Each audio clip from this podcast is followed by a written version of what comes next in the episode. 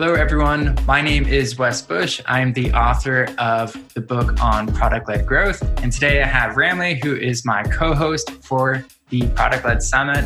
And we have Neil Len, who is the product manager at Heap. And so today we're going to be talking a lot about how to instill product data into your strategy. So it's going to be a really interesting discussion, specifically just around how you can use product data to grow your business even faster. And so I am curious. So, Milan, can you just share a little bit of a story about how you became a product manager at Heap? Certainly. So, thanks for having me in this podcast. So, I actually was a product manager prior to Heap at Uber, where I was in charge of the experimentation platform. I was responsible for the internal A B testing tool that data scientists and other people were using uh, internally. And it involved a lot of like complex data science and also complex engineering to support the need of such a growing organization. But after a few years in that role, I felt the need to move from an internal PMing role, meaning a PM that's in charge of internal products only used by employees of your company, to a more external facing role uh, with customers actually paying for the products that you're building. And I definitely found that in Heap and with an amazing product and an awesome team. And they also really valued my previous experience working very closely with data. So it kind of was the perfect match. Mm, that's totally great. I'm curious what Heap is for our listeners who don't know what that is. Uh, can you explain briefly what Heap does? Yeah, definitely. So Heap is a product analytics tool that allows you to understand user behavior. So how are your users interacting with your product? So let's say you're a product manager, for instance, in charge of launching a new feature you want to know if people are using it if it's not too hidden in the menus if they're actually going like throughout the entire flow. And a tool like heap allows you to do that. And the thing that makes heap very special and probably one of the main reasons i joined is that you don't need with heap to instrument uh, manual tracking to get to that result. So heap by default will automatically capture every interaction on your website. Mm. So you don't have to bug your developers anymore to implement tracking. And you also no longer have gaps in your analysis because you forgot to implement something. Yeah, Ramli, have you ever had that problem? Where Yeah, lots of time. Really yeah. lots of time. Same here. It's massive. I've used some other tools and then you have to kind of go back and mm. be like, oh, I forgot to set up this one event. And I have to wait a couple months to get this data again. So it can be so frustrating. So I think that's really unique. Exactly. So I guess for the next part, why is feeding product data into your strategy critical? Yeah, sure. So I like to think about so a lot of to begin with, a lot of companies they want to be more data driven, and I think it's an awesome thing. This is something we started seeing more and more recently, and it's not just like some certain professions like everyone from the marketer the product manager the sales leader like everyone will want to try to have more data into their decision making and i think a lot of companies they start by thinking about that but they don't necessarily think about exactly what kind of data like they need to make more like informed decisions and when i look at what's out there like that might be like a bit of a like simplified view of the world of like what data points you have access to but there are two main categories. I see a lot of the business data and a lot of the product data. So when i say business data are things like your monthly revenue your annual revenue your cost of acquisition. So all this data is definitely like very important. But i think there's obviously this other category of data the product data that actually tells you like which features are leading to a better conversion or how people are actually experiencing your product. Are they frustrated? Are they like finding it painful to go from a certain stage to another one? And at the end of the day like you can think of product growth as like putting more of the emphasis on the product data and looking very closely at this data to drive your decisions instead of having to continue to look at data but more like the business oriented data that talks about the bottom line, but not necessarily about the user experience. And so the reason I think it's so important is that it aligns with like this product led growth movement where you actually want your product to be driving more retention, more adoption of like what you're building. Hmm let's think on that. What kind of product data should people be tracking to really make better informed decisions, uh, particularly at maybe each stage of the company's growth? Maybe like startup might be measuring something differently than like something that's already like IPO or with public. Yeah, and I definitely think that's right. Like there are different levels and stages of like how advanced you are in your product data strategy. And so I think the first step might be like using data to look at what happened in the past. So basically like using data more as a rear view mirror to understand like what your users did, what they might not have done as you expected them to and analyze that. So a typical example is like you have a sign up flow, for instance, in your product because you want people to go from maybe a, a, free experience to something that's paid and you look at your product data to understand which steps of this flow are broken or not as intuitive as the others so that it's a very much more streamlined process. So i think first stages very often in your company product strategy will involve a lot of this rear view mirror looking at what happened in the past to improve the product going forward. I think at this stage, and typically this is when you start having maybe more engineers or data engineers or data analysts in your company, you start to want to get into the world of prediction. So you not only look at user interactions in your website and what happened in the past, but you also try to predict what is going to happen in the future. A good example of like an applied case of that for like a product might be if you expect spikes during the holidays, for instance if you have a very seasonal product, you might like start to have more advanced like forecasting and prediction models mm-hmm. so that you can expect you can forecast whether you need to change things around certain period of activity and another thing that you might start doing at this point are also things like A B testing, because A B testing is also about uh, predicting what might work in the future. So, what you're doing now is like you're running different variations of your product to understand what worked best to then like roll out the winning variation to all of your users. And maybe the latest stage, but that's like more advanced companies and I would definitely like advise not to jump there directly, but do it step by step. Is uh, to do things such as uh, machine learning in your product. So, typical example of that is like a very simple one where you use your data, all your understanding of your users, what they like, to do things such as Netflix does, where it's recommendations based on your taste. There's a lot of power around like this is also called personalization because you start to adapt the product experience to specific users. But yeah that comes probably in the later stage of your data later stages of your data maturity. I'm really curious about that prediction thing. What kind of prediction model would you suggest? Like do you just do a linear like regression or like you just try to do something simple where like you go month to month to look at the changes or do you do something more advanced like you're actually going to run a regression model yeah, so there's honestly nothing wrong with starting with a linear regression. Like that works like very often and it can be like all you need for like your specific use cases. Having worked at a company like Uber, I definitely saw like much more advanced kind of prediction and forecasting. Uh, but that's also because there was like an army of data scientists that were responsible in predicting uh, traffic and usage of the app, basically. So I would definitely not shy away from doing simple things, especially at the beginning. Uh, sometimes you have like much, much more advanced prediction models that are just incrementally better than something much simpler.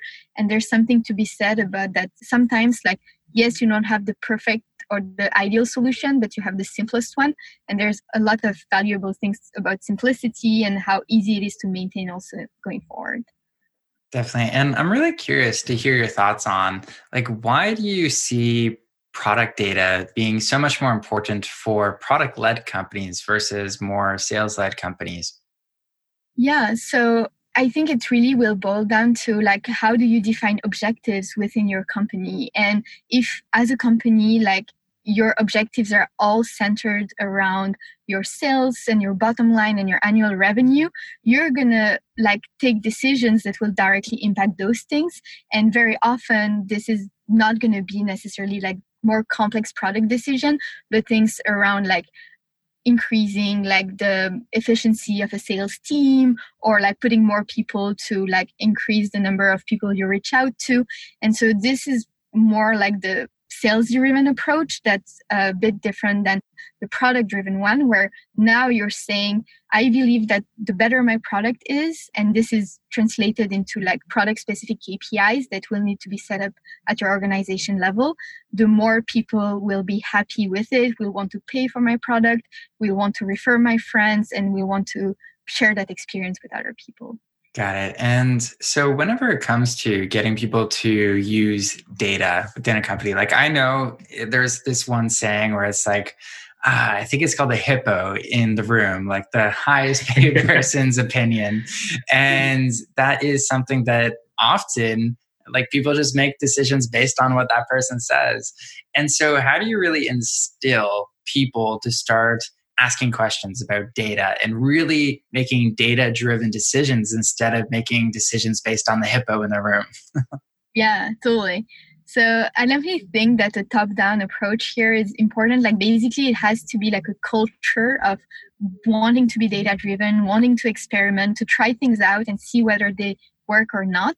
So it helps if this hippo, indeed, like the highest paid person, is not just making decisions and ruling them, but asking their team, like, do you have the data to support that? Like, how can we prove this hypothesis? It seems like uh, you have a hunch here, like you have this idea, like, can we collect data to actually prove or disprove it? So I think having this top down approach definitely helps a lot. I think it's also very important for people to understand really like why they need the data.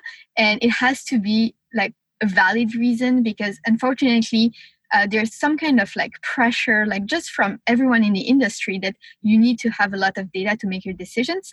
So as a result, people will make their decisions and know exactly what they're going to do, and then collect the data to justify this decision. And this is obviously not a data driven approach because now you're just like trying to find patterns and you're very biased in the way you're collecting the data because you already know which decision you want to make at the end of the road. And so enforcing and encouraging this culture of risk taking of stating your hypothesis but it's totally okay if it's not going to work out because now we're data driven and we're taking data into account to come to a conclusion is like definitely something that has to come from various parts of the organization hmm. i'm curious you know everybody talks we've mentioned the term data driven in the last few minutes now like and everybody talks about that as being the buzzword where's the balance between the qualitative and quantitative data? Like how do you know that you have gone too deep in quantitative and now you need to balance that out with more like maybe talking to actually talking to the customers? Yeah totally. So that's a very good point. Like you should never like see data as a way to completely avoid talking to customers and be like oh i don't need to do all that work because i have this like spreadsheet of all what they're doing in the product. I think it will really depend on your company. Also, like an example of that is B2B versus B2C companies. And not just that, because you also have B2B companies that reach like hundreds of thousands, millions of people. So who can also be much more data driven. But in general, like B2C company can probably get away a bit better with not talking that much to customers because they have so many data points that they'll be able to leverage this data to make decisions. Although I still think that even in especially at a B2C company, some functions such as like marketing to understand industry trends or also user researchers are definitely critical. At a B2B company, like it's actually quite different because very often you don't actually have enough data to really conclude and to identify meaningful patterns. And so when that happens, like you really need to talk to your customers. And this is something I'm seeing firsthand. Like Heap is a B2B company. And although we're a product analytics company, so we definitely want to inform our decisions with data, uh, very often the best thing to do is not to spend hours like trying to extract the data, but go out there and talk to customers. I want to talk a little bit about a tech stack. Like you mentioned that in one of your talks for eFounders, that what kind of categories of tools should companies be thinking about when uh, they're looking at implementing like a measurement stack? Yeah, totally. So to go back on the one of the earliest points, like we talked about, like there's business data and product data. So I won't really talk about the business data. Very often, this data will live in something like Salesforce if you're a B2B company, or in Shopify or in Stripe if you're an e-commerce company, for instance. But talking about the product data, there's indeed like a lot of things to be said because I think we're living in this very interesting time where there are a lot of tools out there and they're all doing kind of the same thing but also different things. And so it can be a bit complicated for uh, users to know like which tool really like corresponds to my needs. I think at the end of the day a lot of it will boil down to the level of data maturity in your organization meaning like do you have like several data scientists for instance or is it just like marketers mostly but we want to make the most of their data and also your budget. And so like maybe if we do it like from like very small company to like a large company like uber when you're very small you can probably start with a free tool such as google analytics just to like get some of the basics because it's important to start collecting data from day one. But you will probably hit its limits pretty soon because when you look at product data you will want to have a very user centric view of your users and what they're doing in your app. And at that point, it might be good to move on to a product analytics tool. So obviously I'm recommending Heap here, but I won't get too much in there. But basically like having a tool that lets you collect all the data from your product, your website, and your app, and also has some basic like ad hoc analysis and dashboarding features. So this mm-hmm. way, like even if you're not someone super technical, you can still go in there and do some like analysis and maybe set up some basic dashboards that the rest of the company can look at. And typically what we see is that companies who get there and continue to grow will actually start having data talent in house. It's very often that at this stage, like you have like some kind of product analytics tools, and maybe you also have some reporting in Salesforce and some like other forms of reporting. You start at this point thinking, okay, maybe now I need like data talent in house to make the most of like those different like uh, sources of data. And very often, what happens at this stage, and I I don't know exactly, like it can depend on your like business and the volume of data, but I would say like 100 to 200 people, you start wanting to invest in a data warehouse.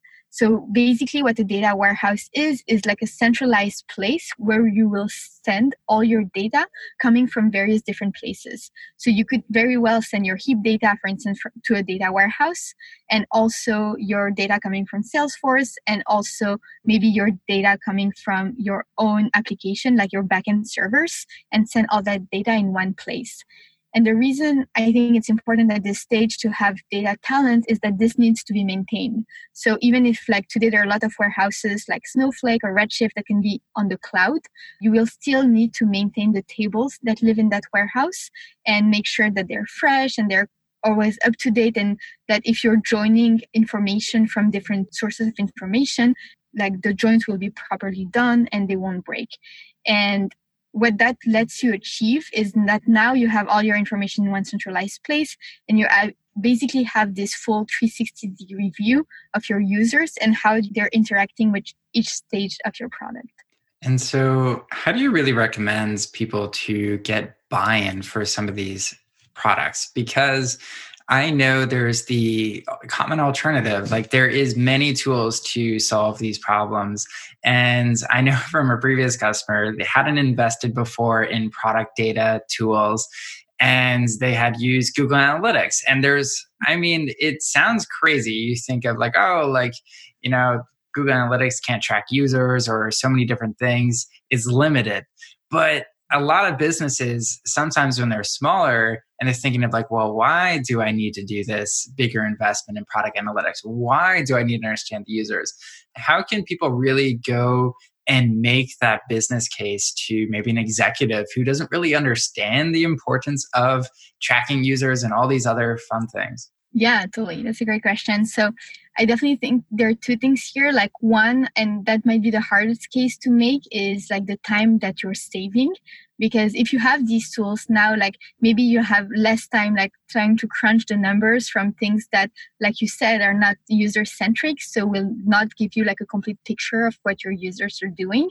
And also like another example will be the time you save by being able to pull that data yourself without having to bug developers to implement more code or to like extract something from like the internal databases so that you can like run queries on top of that so there's all this like I want to save time because I want to definitely inject data as much as possible in my decision making process. And right now it's taking me too long to do so. So that's like one argument.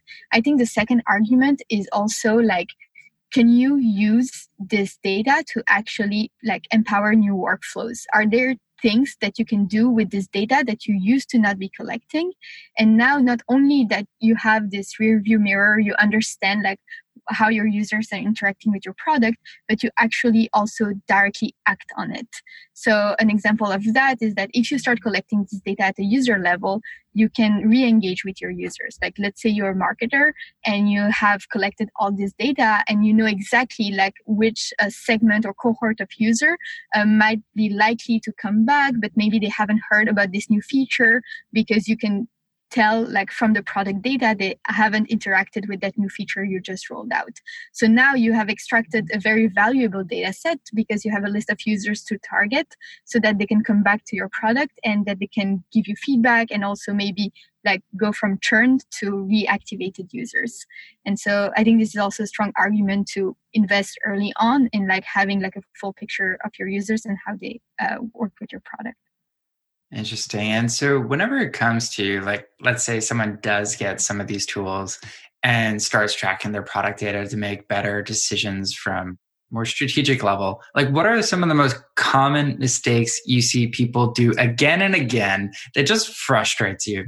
Uh, that's funny. I think it's hard to say that there's one thing that all the companies do. I think a lot of it also has to go with organizational structure and how like basically they deal with the data. I think something that I actually was guilty of for a long time was uh, trying to make the data perfect. I know that sounds counterintuitive but basically like there's always going to be like some discrepancies. There's always going to be like a margin of error.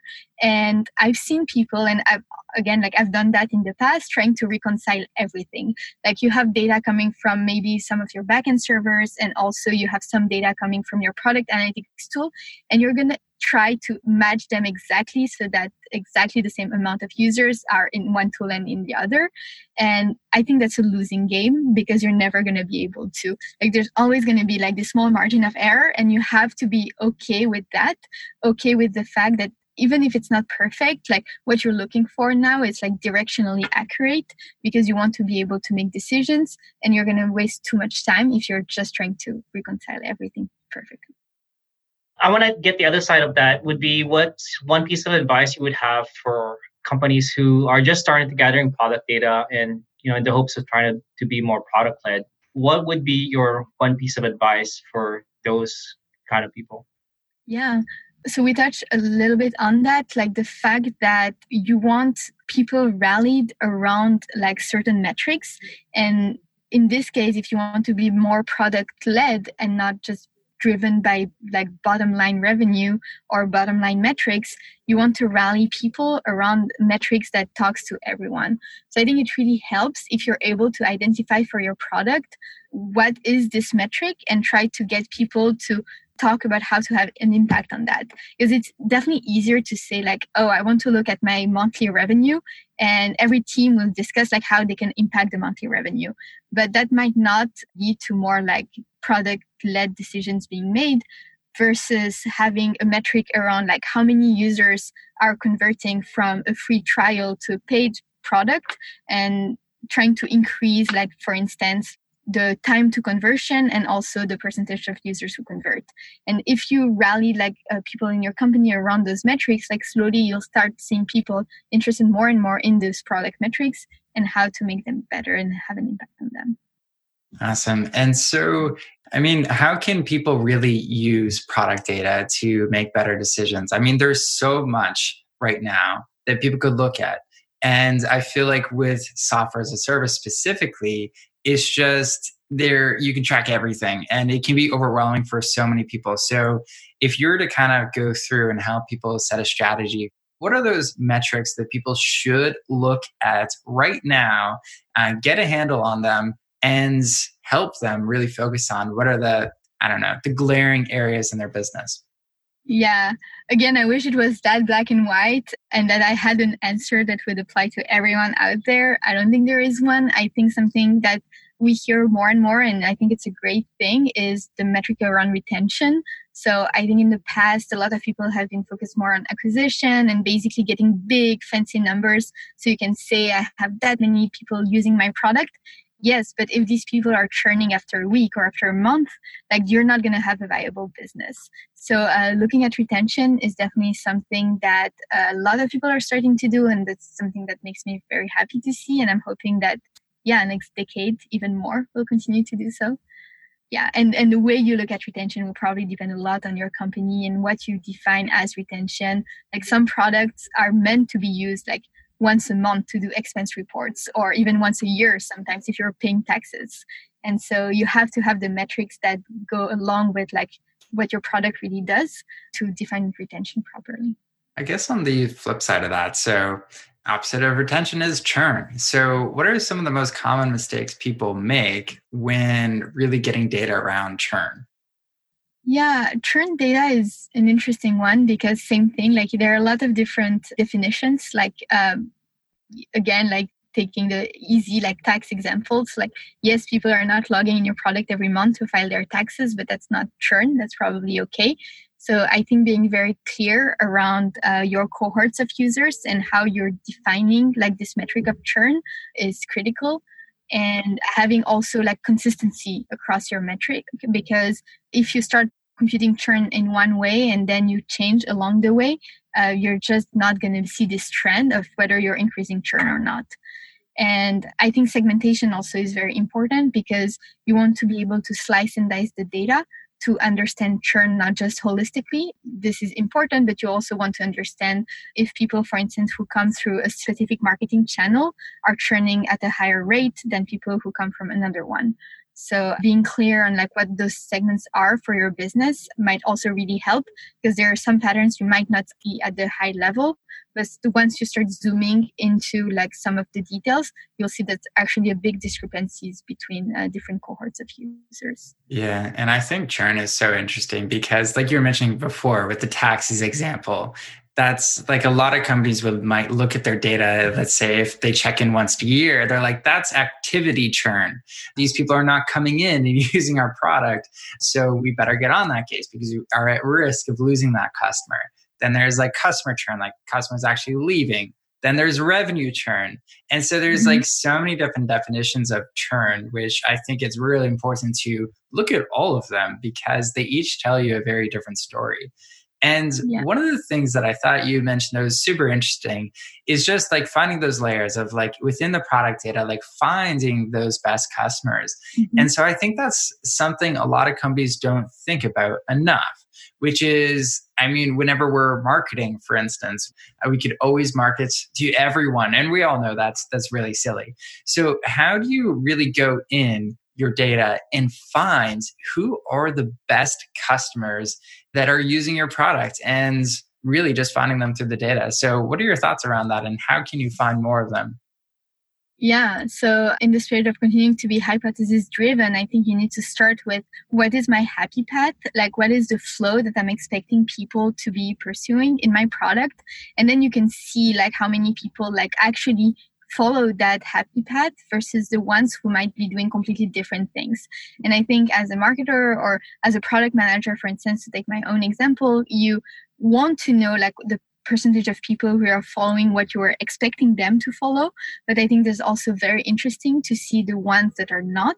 And uh, something that we do, for instance, at Heap is that we have Heap on Heap. So basically, it's an instance of our product on our own platform on our own product and we can see like user behavior and we can see for instance when someone does something where which we were not expecting like they're doing something a bit unusual and we're thinking oh that's an interesting use case and actually they're not the only ones they're like a wide like a bigger segment of users who are doing this thing that we're not expecting. And then what we can do is that even if this is not a huge sample size because we're a B2B company, we can go and reach out to them and understand what they're trying to do. So yeah, like being clear with your hypothesis of what the happy path is and looking at that, but also looking at understanding like the ones that are not following that path. Perfect. And so that is a wrap for today's discussion. Thank you so much for taking the time to really share uh, what it means for people to start using data to make a data driven strategy for their business because it's so easy just to listen to that hippo in the room who sounds like they know what they're talking about. But when we can really look through the data, we can make such better decisions. So thank you for sharing your insights on that. But um, before we end, where can people find more about you and your work? Yeah, so I'm not very active on Twitter, but I do have a LinkedIn, so I'm happy to connect with people there. And if they have more like product data questions, I'm happy to answer them as well. Awesome. Well, thank you so much for coming on. Sure, thank you.